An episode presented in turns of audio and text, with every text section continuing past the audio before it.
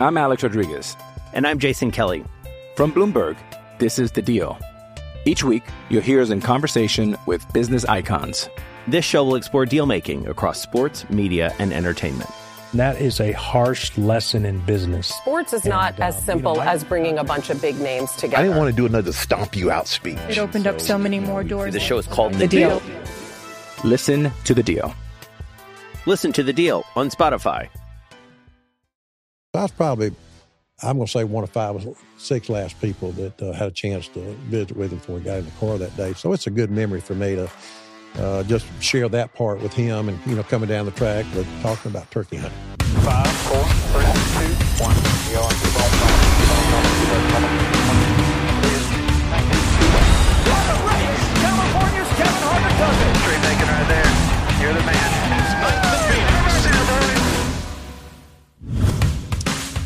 Welcome to Kevin Harvick's Happy Hour presented by NASCAR on Fox. And you can follow along with us on YouTube or anywhere else that you get your podcast and anywhere on social media at Happy, Har- or I'm sorry, Harvick Happy Pod. We've got Bill and Tyler Jordan here today. They're uh, owners of, of Realtree and longtime friends of mine that have that have been through a lot of the the racing moments and episodes and just all kinds of, of fun times through the years. Uh, Bill was actually my first sponsor at RCR. He kind of uh, broke the ice with with Richard Childress and and was on my ARCA car in 1999 at Talladega Super Speedway. So um, the Realtree brand has been on my car or my helmet or something uh, since I was uh, in the car that particular day, all the way until the very last day in Phoenix. So, um, welcome. Thank you guys for for taking the time to actually come to the studio. So that Absolutely. that, that makes it even that makes it even more fun because of the fact that we get to uh, we get to show off the set and, and all our fancy technology and cameras and everything that we have that that we have. So um, I thought it would be really cool for you guys to to come in here today. We haven't heard I've heard a lot of the stories, but I think a lot of people will actually enjoy a lot of the the time that you guys have spent and taken and and uh, been a part of the sport, been a part of drivers' lives uh, away from the racetrack, and I thought it would be would would be fun to to bring you guys in here. So just kind of give us give us the background of actually how the Realtree brand started in NASCAR racing because it was it wasn't yesterday that that this started. It has been a long run for for the Realtree brand. But tell me tell me and our, our listeners how you guys got started in NASCAR and why. Well, it, it was a long time ago. And in our ARCA car that we ran in 1999 as your first sponsor, but, but it started really 12, 15 years before that. And, you know, my friendship with Richard Childress and, and uh, obviously with Dale Earnhardt and Davey Allison back in the day, the three of us met on a hunt together, of all things. And, uh, you know, you can imagine Dale and Richard, you know, how crazy he is about hunting and fishing, and, and Davey was the same way. We all met a, on a hunt with Buckmasters, and uh, so automatically uh, and immediate, you know, we we had a friendship going. They liked what I did. They liked the hunting side. Even though I followed NASCAR, I wasn't in NASCAR. And so uh, from that original hunt with the three of us, with Richard and Dale and Davey, we just all decided together we were going to hunt together. So that original uh, meeting back in 1987 was the year that we all met. And then uh, obviously we stayed in contact with each other and hunted and fished and did all the things that you know with Richard. But uh, it has been a long time. Well, I think I think w- when you when you had your relationship with with Davey Allison, that actually started as a as a relationship in the souvenir business, correct? That is correct. You know, David, a lot of people don't know that. You know, unfortunately, Davey passed away in a helicopter crash. And uh, uh, we, uh, David and I were business partners on his souvenir rigs. And, you know, back in the day, it was just incredible, you know, what Davey sold and Dale did, you know, at Trackside. And, uh, you know, Davey actually came to me in uh, 1990 and said, no, I, I need uh, for you to do our souvenir rig. And I kept telling him, I said, Davey, there's no way. I'm trying to get this Realtree thing started. You know, it's a business, and I just don't have the expertise in running souvenir rigs. And uh, so he kept trying and convincing me. And so uh, we did come with souvenir rigs, you know, with the You guys 28. brought 'em. We did, yeah. We we we housed them in our hometown that you've been to in Columbus, Georgia, and uh, the souvenir rigs, and went to racetrack, and we got a day to day guy, you know, to run the operation, and uh, just unfortunate that Davey didn't get a chance to to see everything, and uh, you know, he was one of the favorites, obviously, at the NASCAR track, but uh, just a lot of good memories of Davey, and then Dale and Rich and myself. Uh, you know, after that, you know, started hunting a lot together, and so it kind of originated from that original hunt in 1987.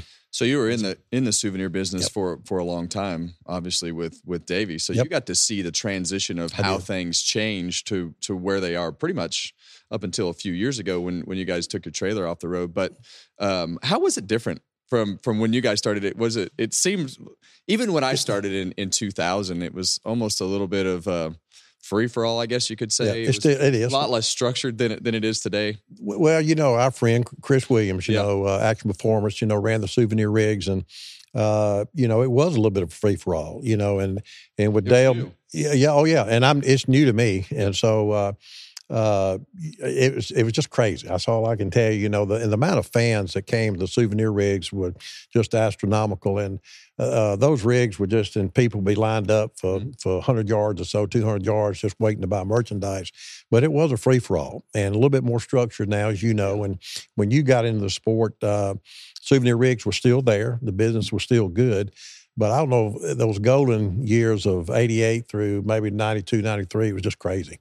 What you have any good stories of like how much cash you guys brought home at once? That's what well, you know, I was hoping you wouldn't say that. Did you, did you, bring home a bag or did you fly it on the plane? You've already you already know all those. You already know those stories. It, it this is crazy, and uh, so yes, to answer your question, so you dealt in cash back in the day, and how much? Uh, you know, how much do you remember bringing home? No, I, uh, it's up there. It's up there. Uh, it's, it's, Millions. It's, uh, it's up there. It's okay. uh, it's it's over half a million dollars, and in a single would, weekend. You would leave. Yes, you would wow. leave. You've heard these stories. yeah. You know, you would leave the souvenir rigs, and there was no guards. There was nobody there, and uh, so uh, you would have three, four, five hundred thousand dollars, especially on Talladega race, which was Davey's home track, and right. and uh, so you did. You basically put it in a garbage bag and you know, kind of took it to the house, and on Mondays you would count it. And so, if anybody really knew, which you can't do now, thank goodness, but if anybody knew and they wanted to walk away with two, three, four, five hundred thousand dollars, just meet you at the door at the back of the souvenir rig. But fortunately, nothing happened. Wow. So Davey dies in 1992? 90, yeah, 91, 92, yeah, yeah. I think it was 92. 92, 92 yep. And you have to transition out of your relationship with with Davey from the souvenir side of things. We did. So how do, I mean, how do you wind up with Earnhardt? Well, you know, we all hunted during that period. You know, Davey, Richard, and Dale and myself, and we kept all those relationships going. And you know, we had a television show on the Nashville network TNN called Realtree Outdoors, and uh, so uh, you know, Dale and Richard both were a constant, you know, guest on those shows with me, and uh, but we enjoyed just being around each other. So it was really it was a real easy thing, and uh, you know, it even up um, all the way through the '90s. Uh, I can't tell you how many times Dale was on Realtree Outdoors and was Richard, and, uh, and that those relationships were just there. The friendship, just very similar where you and I have and Tyler have right now. So it was easy. How, yeah. how did how did the sponsorship start on the car with Dale? Well, you, you know the um, we've been hunting and fishing together for about 10 years and then and probably about 94 95 I, I actually told richard i said look you know our business was new at the time. I didn't have a whole lot of money to be able to put big sponsorship on cars. And so we uh, we did a deal with with dale and dale said let's let's get the b post and the c post and let's get it started. And uh, and that's what we did. And mm-hmm. you know, the relationship with both of them, with Richard and Dale, was very good for our business. You know, back in the time, you know, being in the camouflage business, and so uh, it just went from there. And and obviously Dale's winning races, and uh, you know, back in the day with RCR, and uh, so it just it was a good thing for us. Do you remember the first time you met Dale, or what was the first memory you had with so, Dale, or being around him? Dad's probably going to remember this, but uh, you know, a, a memory that I still have to this day. I was probably I don't know, maybe six or seven years old. And uh, Dale actually took me in the garage and we were gone for like two hours. And like he was, I think, worried sick. This was before cell phones. I didn't have a phone or anything. Dale didn't have a phone with him. And we went around, talked to different crew members. I'm sure I met some different well, drivers. first, that, first, he wasn't supposed to be There's in the garage. More yeah. The story, There's more in the story. First, he's not really supposed to be in the garage. Yeah. Of course, obviously, yeah. you know, with Richard and Dale and everything. And, and I'll never forget, Dale walked up to me and said, tell your daddy we be back a little while. And all I can remember, you know, six years old and a, and and uh, Dale walking off. Well, two hours go by, and I have I have no clue where my baby boy is, but he's with Dale. Yeah. So he, so we were, and like at the time, obviously, like I had no idea how big of a deal that was. Like even when he came to the farm and turkey hunted, I was like, man, this is just one of Dad's hunting buddies. Yeah. Right. I mean, then you know, now looking back on it, I you know I realize how special those times were. But um, I do remember you know being gone for a long period of time, and then uh, you know having him and Richard at the farm in those early years were uh, you know special memories. Yeah, but you were gone. But what were you doing? We were just in the garage. I don't even know what we were doing. I think we were maybe You're by roaming. You were just he roaming. got a six or seven year old now. Yeah, Roaming, I mean, roaming and, around. And like I, to- I just followed him around, and he Yeah. held my hand through the garage, and we met. I don't know different team members. A part of maybe some of his team members. I'm not even really sure, yeah. but we were gone for at least an hour and a half. I got I got two funny stories. So, the first time I met Dale, I was uh, with Hornaday, and we had decided that we weren't very good at golf, and we were going to go and we were going to get some shotguns. So Oh, this no. is probably probably '98. So Hornaday was Ron Hornaday uh, was driving for for Dale, and and he went from the truck. He was probably still in the truck, probably in '98.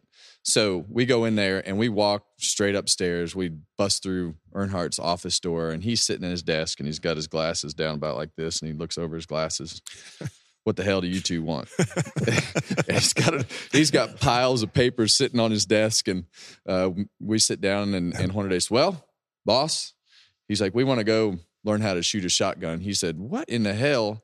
Do you want to go learn how to shoot a shotgun for? You two idiots will shoot your toes off or something happens. Shouldn't you be outside in the shop working on your race cars? And so we go through that that whole spill. And finally, you remember Danny from uh, Remington? So he calls he calls Danny from from Remington. He's like, "Can you come get these two morons and teach them how to shoot these guns correctly, so that they don't injure themselves and can still drive this race car?" And he starts. He gets up and takes his glasses and throws them on the desk, and and he tells Hornaday, he says, "Go outside and get the truck, Kevin. You come with me." And we start walking down the stairs, and then he starts explaining everything that that he had going on at DEI, and we go back behind the shop and we go into this room, and it's got knives and guns and Yeah, everything. like- Airhead shop.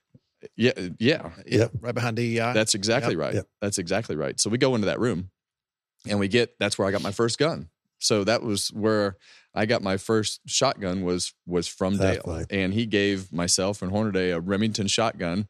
And to this day, I, I still have it. But that Oh, was cool. that was kind of where the outdoor piece of it start. And and then so we went a couple years and um we go to to Michigan to announce the the AC Delco deal, and I'm same kind of deal walking around with Richard. He's he's showing me around. I'm you know 23 years old, and and just everything everything there is is great. And we're um, going over to the trailer. We do our announcement. We walk over to the trailer. He's like, "Come on, let's go. Let's go see what let's go see what Dale's doing." So we walk up in the three trailer and walk up in the lounge because we're like 15 20 minutes before practice and we walk in and it was absolutely nothing that I never thought I would see in my whole life but I walk in and there stands Dale Earnhardt. You know you're thinking this guy in this big GM Goodwrench suit he's got he's got his underwear on and two and, and two gloves on his hand and he's like hey Richard how you doing Kevin and he walks over shakes my hand in his gloves standing in his standing in his briefs and, and I'm like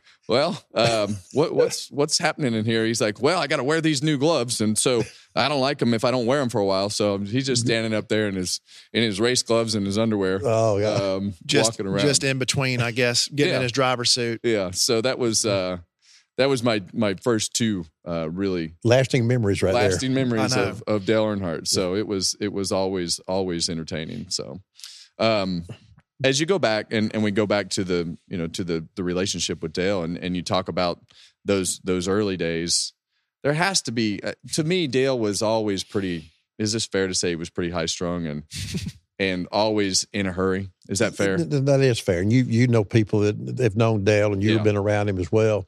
Uh, uh, Dale was uh, was always quick to give you advice. Yeah, You know, if you you know even friends and you you've heard stuff. I know with Dale Jr. and stuff, but he was quick to give you advice and about something, whether he was right or wrong. He was always right. And I say that in a complimentary way, Yeah. not a bad way. But uh, but he he was always thinking about something all the time. You're was he right. was he an anxious hunter? Or was he a not, pretty not as much as Childress. No, no, he had he had a heap more patience. the most anxious hunter I've ever seen in my life was Richard Childress. Yeah. But uh, Dale was somewhat patient, and and you know he uh, he he wanted to get the big one, and he he loved competition. He didn't want you to outdo him, so he was very competitive, even in the woods and fishing or whatever he was doing. But uh, he he was a little he a little anxious. Yep. Did he like to get past on dirt road in the snow? Several. Well, they were rental cars. So that's how they were not my cars, but they were rental. But we did, we had a little bumper too, you know, in the rear end. And Were you in his car? Where no, were you? no. Uh, with the story you're probably trying to. Uh, Iowa? We, we were in Iowa, yeah, and we were Iowa, and we were hunting with good friends Don and Candy Kiske at the Kiske place, and it was Dale and I and, and Ned Yost. At uh, Ned's a former third base coach of the Atlanta Braves, and uh, also for the Kansas City Royals. They won the World Series, and Ned was a good friend of Dale's, and and Ned was a good friend of ours, and. But we were in Iowa, and uh, but Dale loved the competition side, which we all know, whether it was on the track or off the track. But uh, he- gave us a little bump from the rear on a county road, and and David Blanton, you know, I know you know David that Oh, works for us. David uh, was driving, and we were behind on a county road. It is cold as could be. Snow's coming down, and we're going from one place on the farm where we were staying to where Don and Candy were, and we were going to sight in shotguns for for uh, you know slug gun season, and so we're following Dale on this county road. It is probably about 14, 15 degrees. And uh, David looks at me and says, I'm going to pass Dale. I said, No, no, no, no, no, don't, no, we don't need to be passing You were in the Dale. car with David. Yeah, I was in the car with David. So Ned and Dale are together. And so David gets a running start on that county road. It's got snow drifts on both sides. And I said, no, uh, you, it's going to be payback if you if you pass him. And so Yeah. David just floored it. and so we we pull out. Dale's not does not see it coming.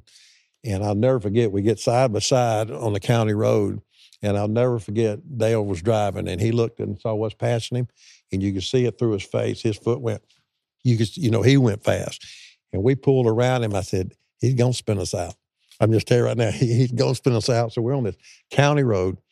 Thank goodness no other cars were on there. And sure enough, he gets up there and gives us a little tap, you know, on the back. Yeah.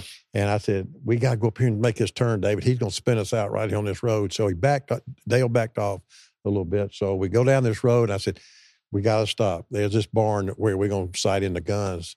And I know it's coming. And so we get to the barn. And so sure enough, you know, two rental cars, boom, boom. And I just sit there, which we're all stopped. And he uh, gets out. And the only comment he says is, y'all don't pass me again. That's all he said. He said, "Y'all don't pass me again." And I, I and I went back and looked at the back end of our truck, the front end of his, and we had a little dent, and so we had to do turn it in on our insurance, you know, get it fixed before we, you know, when You we didn't the claim ignorance on that one. You just No, it just you knew you were in trouble. I was in trouble. No, he, he- you knew it was going to happen. Yeah. and, and Dale played that way. Yeah. I mean, you know, he he uh, he was uh, he liked competition. Didn't like anybody getting one up on him, but uh, we did uh, return two Reynolds with dents in them. Did you ever hunt with him, Tyler? I don't think so. I don't think I ever did. I mean, I think I was always in like when he came to Circle Inn in Alabama, you know, we had a lease over there and I remember, you know, Dave and Richard and Dale came and hunted, but I was always at camp. I don't think Yep. I was ever in the woods. I think I think I think Dale was probably worried I would have slowed everything everything Yeah. down. You said Dave. Are you talking Dave Marcis? Dave Marcis, yeah. yes. I mean, so Dave, I mean, I have pictures in front of the Circle Inn, you know, sign, the lease we had over there um, with Dave and Dale both and, and Richard. So, I mean, I have probably three or four pictures, um, you know, from different times I hunted there. Was was so was Rich or um, Dale involved with everything that that Dave did at this point, or were Dale and Dave friends? They were friends. what yeah. was yeah? they were Yeah, well, you know, uh, it. I think when you go back and you know ask Richard and everything, you know, uh, Dale and Richard really tried to help Dave.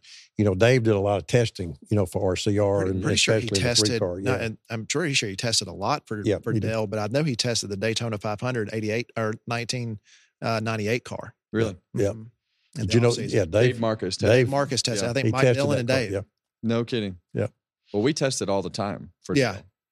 And so that that sounds pretty much par for the course because in 2000 I started doing the the testing for Dale and we um because Dale would never if it wasn't Indy or it wasn't the Daytona test for before the 500 he was not going to test. and at that particular time, you couldn't. Yeah.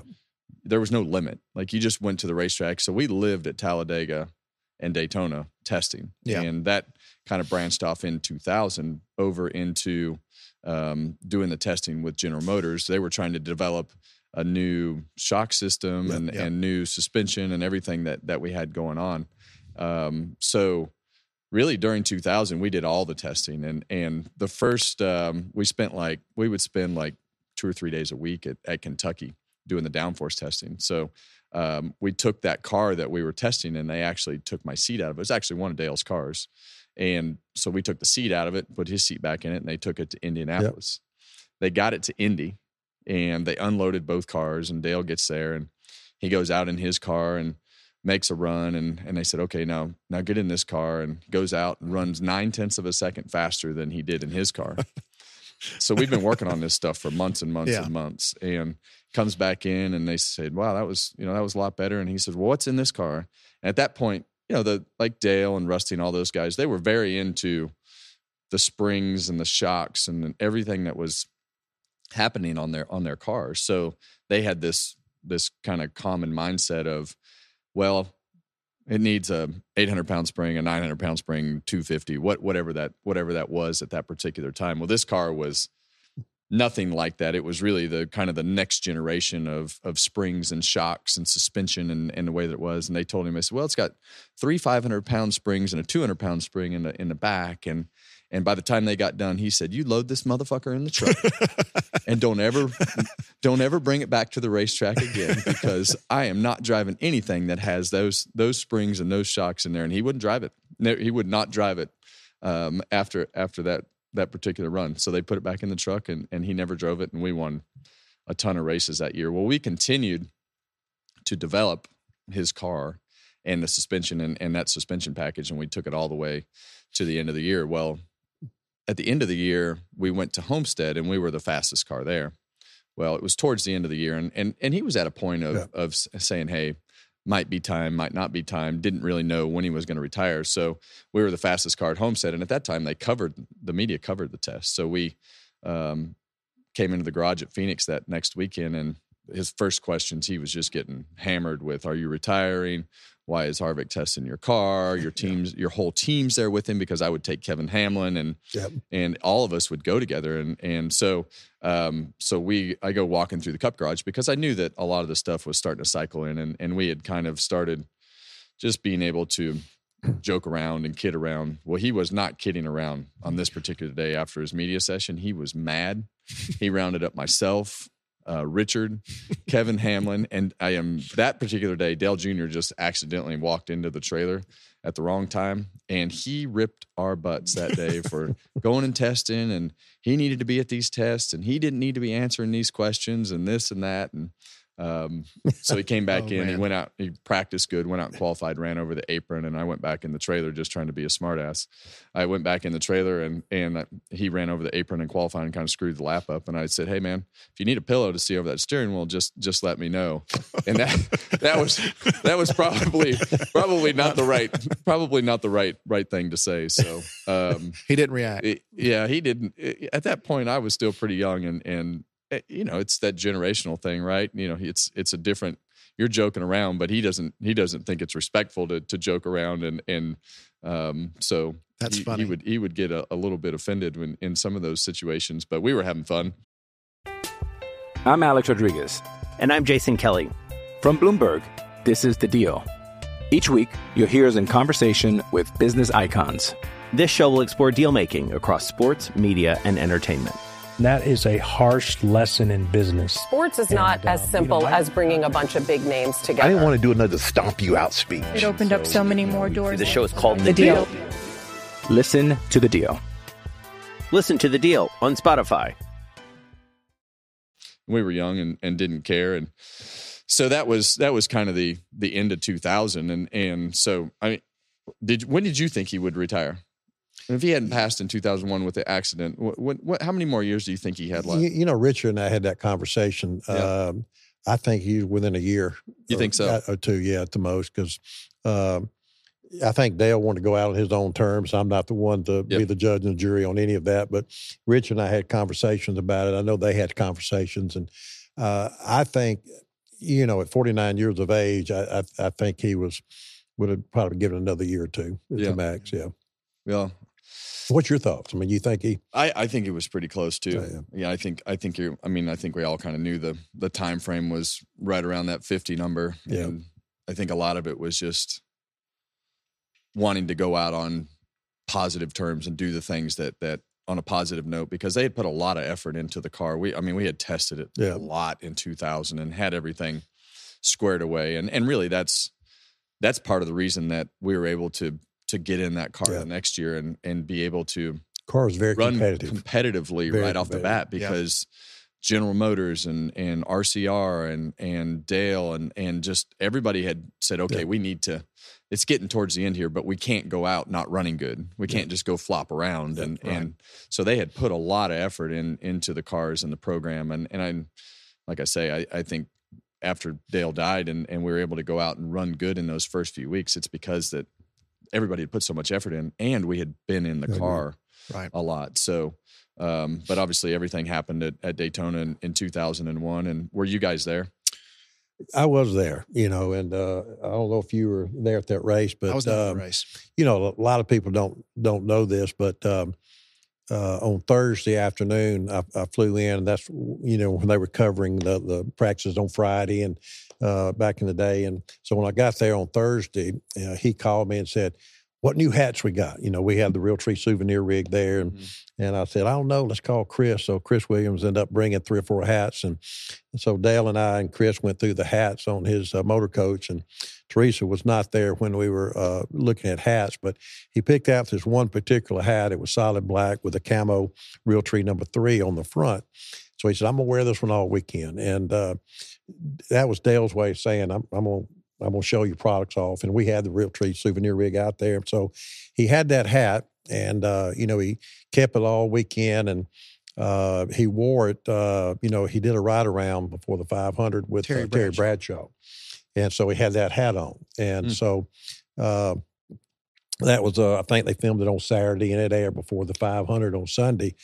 But uh, that Sunday morning, uh, I get a call, and it's from Dale. He said, "Come over here, motor coach," and he and I walked into the track together.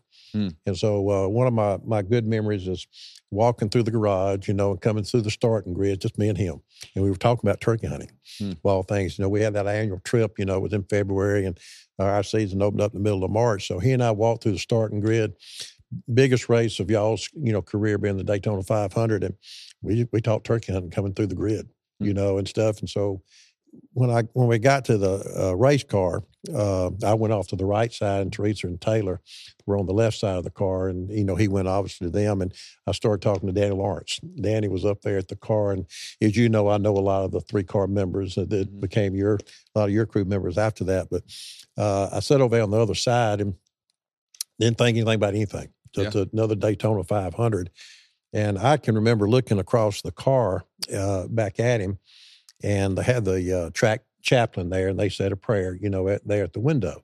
So Danny and I were sitting there talking, and then of course we had. I went on to our Thrive People the Suite, not thinking anything, you know, was going to happen. But that was my last moments with him, and you know, I, I tell Tyler this. I was probably, I'm going to say one of five or six last people that uh, had a chance to visit with him before he got in the car that day. So it's a good memory for me to uh, just share that part with him, and you know, coming down the track, but talking about turkey hunting. Yeah. Yeah.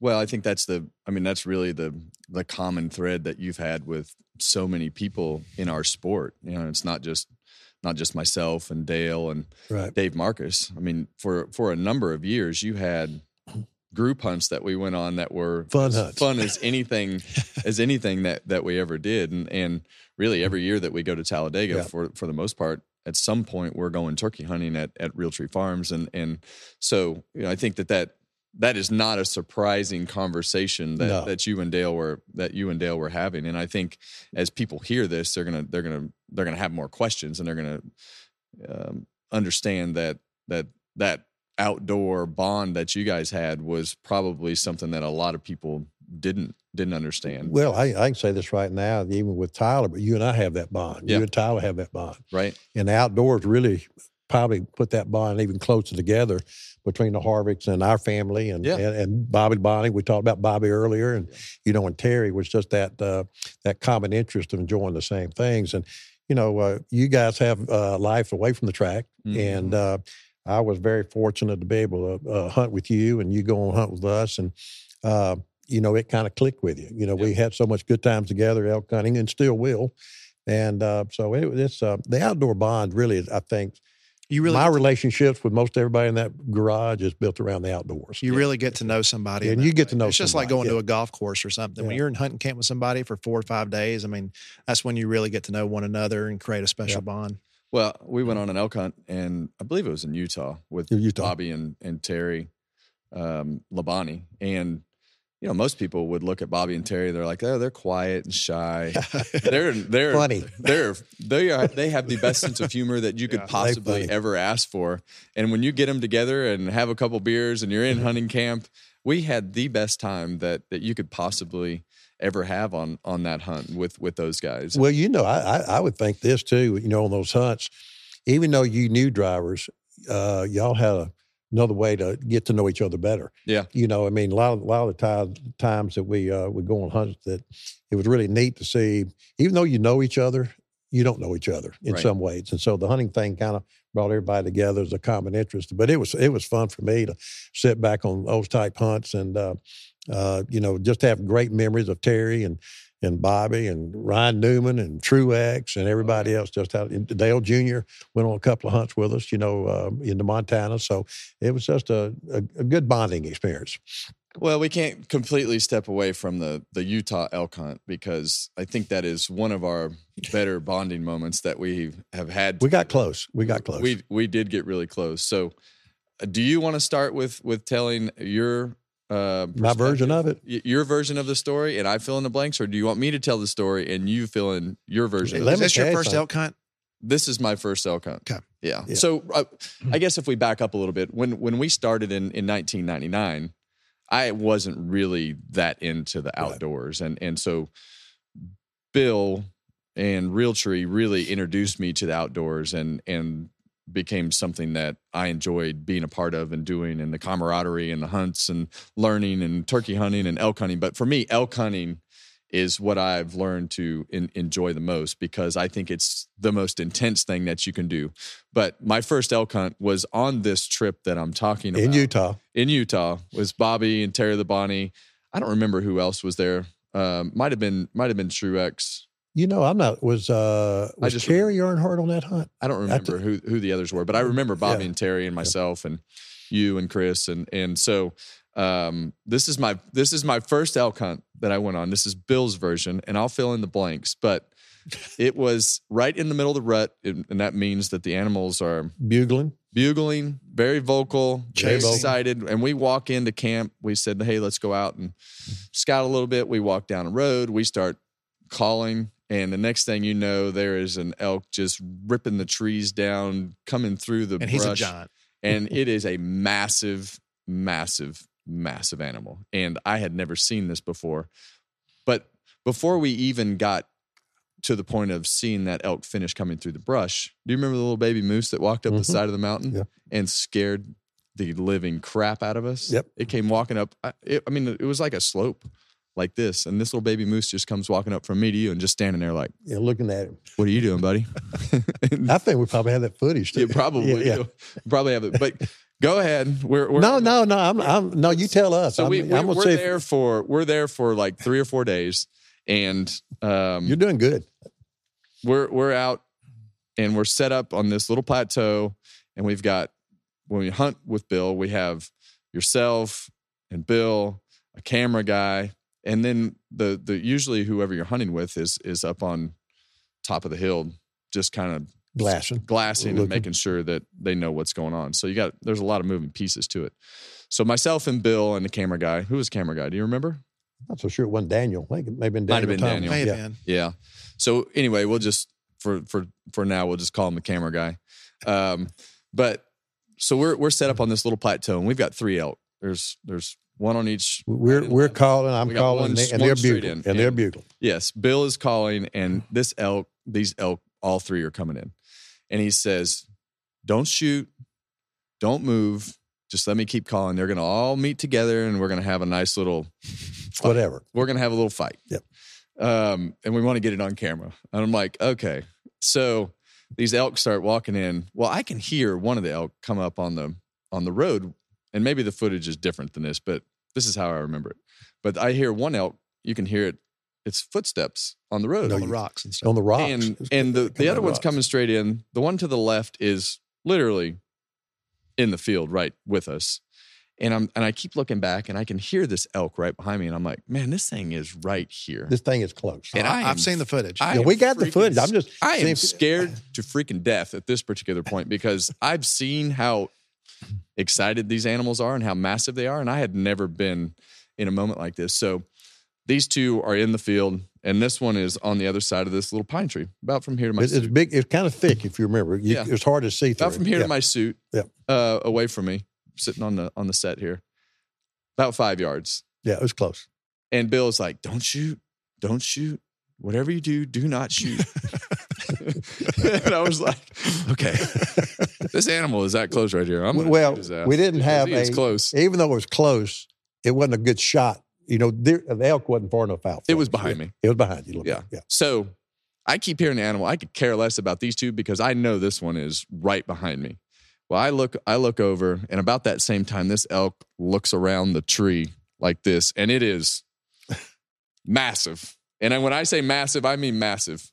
Well, it scares the crap out of me. So I just pick up my gun, turn to the right, shoot. And I missed from five yards. It skims off a branch over the top of the elk. And this elk is standing there looking at me like, What the heck? what in the heck just happened? Bill's fumbling through his pockets. What? what in the world? What? what? I wouldn't. I What are you wouldn't. doing? what happened here? My first turkey hunt that I went on. Do you remember that one? Not on Harvick Hill, was it? Which one? No, that one was definitely not on Harvick Hill. That the first turkey hunt I went to was not very good. So we went we went to the farm. You probably have this one on footage too. Um, so we were at the farm and it was it was hot in the mi- miserable part of the day, right in the middle of the day. It was it was hot and we there was not a turkey goblin anywhere in sight. But you had these new pop up blinds. Oh yes. Oh yeah, yeah, yeah, yeah. He had these Yeah, new pop up blinds. He's telling on me. And now. have you ever- Oh, okay. No, he's yeah, yeah. telling on me I've now. heard Have you ever seen the movie E.T. when Oh, yeah. E.T.'s in the little uh, covers himself No, up with no. sheet, standing around. E.T. All right, let me let, let me just let me let me just let me just set that. let me just set this up. It's hot. It's It- hot. it is hot, and so these turkeys were coming to one of our fields, you know. And so I said, let's just do this. So we're just going to throw a pop up blind up. We just sit in here. It's hot. We'll just open up the windows and everything, and it's no sense us just you know going. These deer, I mean, these turkeys are coming to the field, so. We had a pop up blind, so you have to. The people who don't know, you have to open it up, and it's got springs on it, and so you can you can take it from there. So I'm opening up the blind. Yeah, so so Yeah. Bill opens up this blind and and um, we've got lawn chairs set up and we're we're just we're just screwing around at this particular point. So he opens up this blind and he he's in there fumbling around and it kind of folds up. Well, he's in the to pop middle. it out, yeah. He's in the middle of this thing trying to get it to spring open. Well, when it springs open, the whole thing just Pops over. pops open. Not like an Yeah. umbrella. Yeah. You yeah. Yeah, so so we we um I, I'm and I'm laughing outside because I have no idea what he's doing. Um, and apparently he didn't have any idea what he was doing either. So he's in the middle of this. Well, I knew what I was doing. yeah. Well, and this thing this thing finally springs open and all I hear is ah, ah, ah. Bill has got Bill has got his fingers that are in the in the in the middle of where They're- it they're hinges. caught. You know where the hinges are, and All it caught my. It caught my. fingers, all of his fingers Yeah. are in the middle of these hinges and stuck, and it's got all of his fingers pinched, and he's walking around in this in this blind, the blind and I'm laughing so hard that I can't go over and help him to get the thing. It took it takes me two or three minutes to get composed enough to go over and and and pull down on this blind to be able to to get get it to free my fingers out. but I mean, those are the, those are the things that that I love, and you've got to experience that with with so many people th- Yep. throughout the years. But for us, our, our families have have become great friends, and and um, through the outdoors and through racing and through the relationships that we've built, it wasn't just a name on the car, and you can you can see it on the helmets uh, back there for for a number of years. Um, since 1999, it's it's been a part of who we are and what we do, and and created um, we've created a monster No, well, you you know, Oh yeah, for he- he years I, I've I've known you long enough, and of course him being young, but you don't you pro- you are going to remember this, but I kept encouraging you to have kids. Yeah. You know, all the way We through this thing. conversation a lot. We had that conversation. I said, "Look, greatest thing will ever happen to you." And of course, you were on a certain time racing and everything else, and, and uh, so I, I every time I decide, I said, "Look, you're going to be a great dad, yeah, and, now and Lane's going to be a great mom." Keelan might love it as much as anybody Yeah, in the yeah. group. I mean, we enjoyed, Yeah. I know the last few years having him down turkey hunting and then deer hunting this past fall. He's, you know, got that competitive uh, kind of mindset even when it comes to that. And, you know, I think what's been a joy with him is just watching Right. him take everything in and like sitting in the blind with him. A few times I did, asking so many questions Yeah. just about why the deer are doing, you know, certain things this time of year. And, um, you know, so it's it's been fun and hopefully, you know, continue uh, you know, kind of feeding his outdoor passion as we go forward too. He loves it. Yeah, well, Yeah. and and you guys are gracious enough to be a part of his racing career, and it's been the Realtree relationship has been on Keelan since he started racing on whether his suit or his car or whatever it is, and and that part is great. But the thing that I love is now we're the we're the old. You're, I mean, you're much older than me, Bill. Yeah, I'm a lot older. I'm- I, but I I'm got old. you. I, I'm, I'm way old. I'm, old. I'm up there with uh, Richard. but we're a different Yeah. we're a different generation. That's true. Uh, and so Keelan doesn't like he doesn't like to hunt with you, and he doesn't like to hunt with me. Um, he wants to hunt with with Tyler. Absolutely. So Yeah. every time we go hunting now, Tyler is uh, Tyler is the one that that uh, gets to go hunting with Keelan, and and I've I've been in the blind with him, and and and some of those um, hunts so I've been able to do with him, but Yep. I can't wait to see him uh, hear his first turkey gobbling in this year, and and um, you know, for for me, being able to see his passion for the outdoors is something that I never got to grow up with like like that. But you guys are the reason that that happened, and you know, I think being able to um, share in what he does with the outdoors with with you guys and just watch that grow. But you've done the same thing with Tyler and your company, and and the way that you guys have have structured everything has has been has been fun to watch. So. Um, I guess the you know I, we, we've got a couple minutes left. I guess the the biggest thing for for me is just I just want to say thanks. Thanks for for everything that that you guys have done for not only me but for NASCAR racing because I don't think in the end people really understand the reach that the Realtree brand has had throughout the years. It started with Davey Allison, it went to Dale Earnhardt, but for a number of years, I mean, you guys had pretty much the whole field. Um, anybody who was a star driver on the on the Realtree Souvenir and stuff. rig. Yeah. And, and um, I think that's a, something that a lot of people don't realize is just how many outdoorsmen and and women there are uh, that are in our sport. They our sport, NASCAR racing, and the outdoors pretty much They go together. They go go, together. together. That's They our go together. customer. That's that's your customer. Uh, those are the things that that the people in our garage, for the most part, love to do, and that watch our sport love to do. And whether it was on the Outdoor Channel or ESPN, Right. or now it's on all the all the Realtree networks of of uh, outlets that you guys have. But it's been a it's been something that's that's been a part of the NASCAR DNA for a long Well, you know that it, it's it's been great for us, and I tell you the uh, all the friendships and drivers are one thing, but uh, a lot of your crew members over the years, Yeah. outdoorsmen, Yeah. you know, and uh, we have a special relationship with a lot of the 29 team, as you know, and obviously with your current four team that you just uh, uh, left, and uh, so, but you know, those guys, if when we go to the racetrack, it's we don't talk about racing, Yeah. Yeah. we talk about hunting. I'm about to say some of my favorite Yeah. and best hunting relationships come Yep. from in, within NASCAR. I mean, Yeah. I've been growing up in the sport. I've been turkey hunting probably since I was four or five years old. I've been at a NASCAR track since I was the same age. Yeah. So Well, you know, I think the neat thing too is, you know, talk about Richard and uh, what a legend Richard and what he has meant to the sport all these years. And, you know, both the grandkids with Ty and Austin both, you know, uh, they hunted with us and we have pictures of Tyler and Austin and Ty together, you know, when they were eight, nine, ten years old. So, um, you know, obviously Richard has passed that heritage on to Mike Dillon and, of Right. course, the grandkids with Ty and Austin. So it, it's been very rewarding for us. It, it's, uh, uh, you know, I'd I'd like to think like with you, you probably never would have done the outdoor thing, and Keelan probably would have never done the outdoor thing if we hadn't gotten connected some way. And uh, you know, I, I was I was telling Tyler on the way over here, one of the biggest compliments I can say about Kevin Harvick.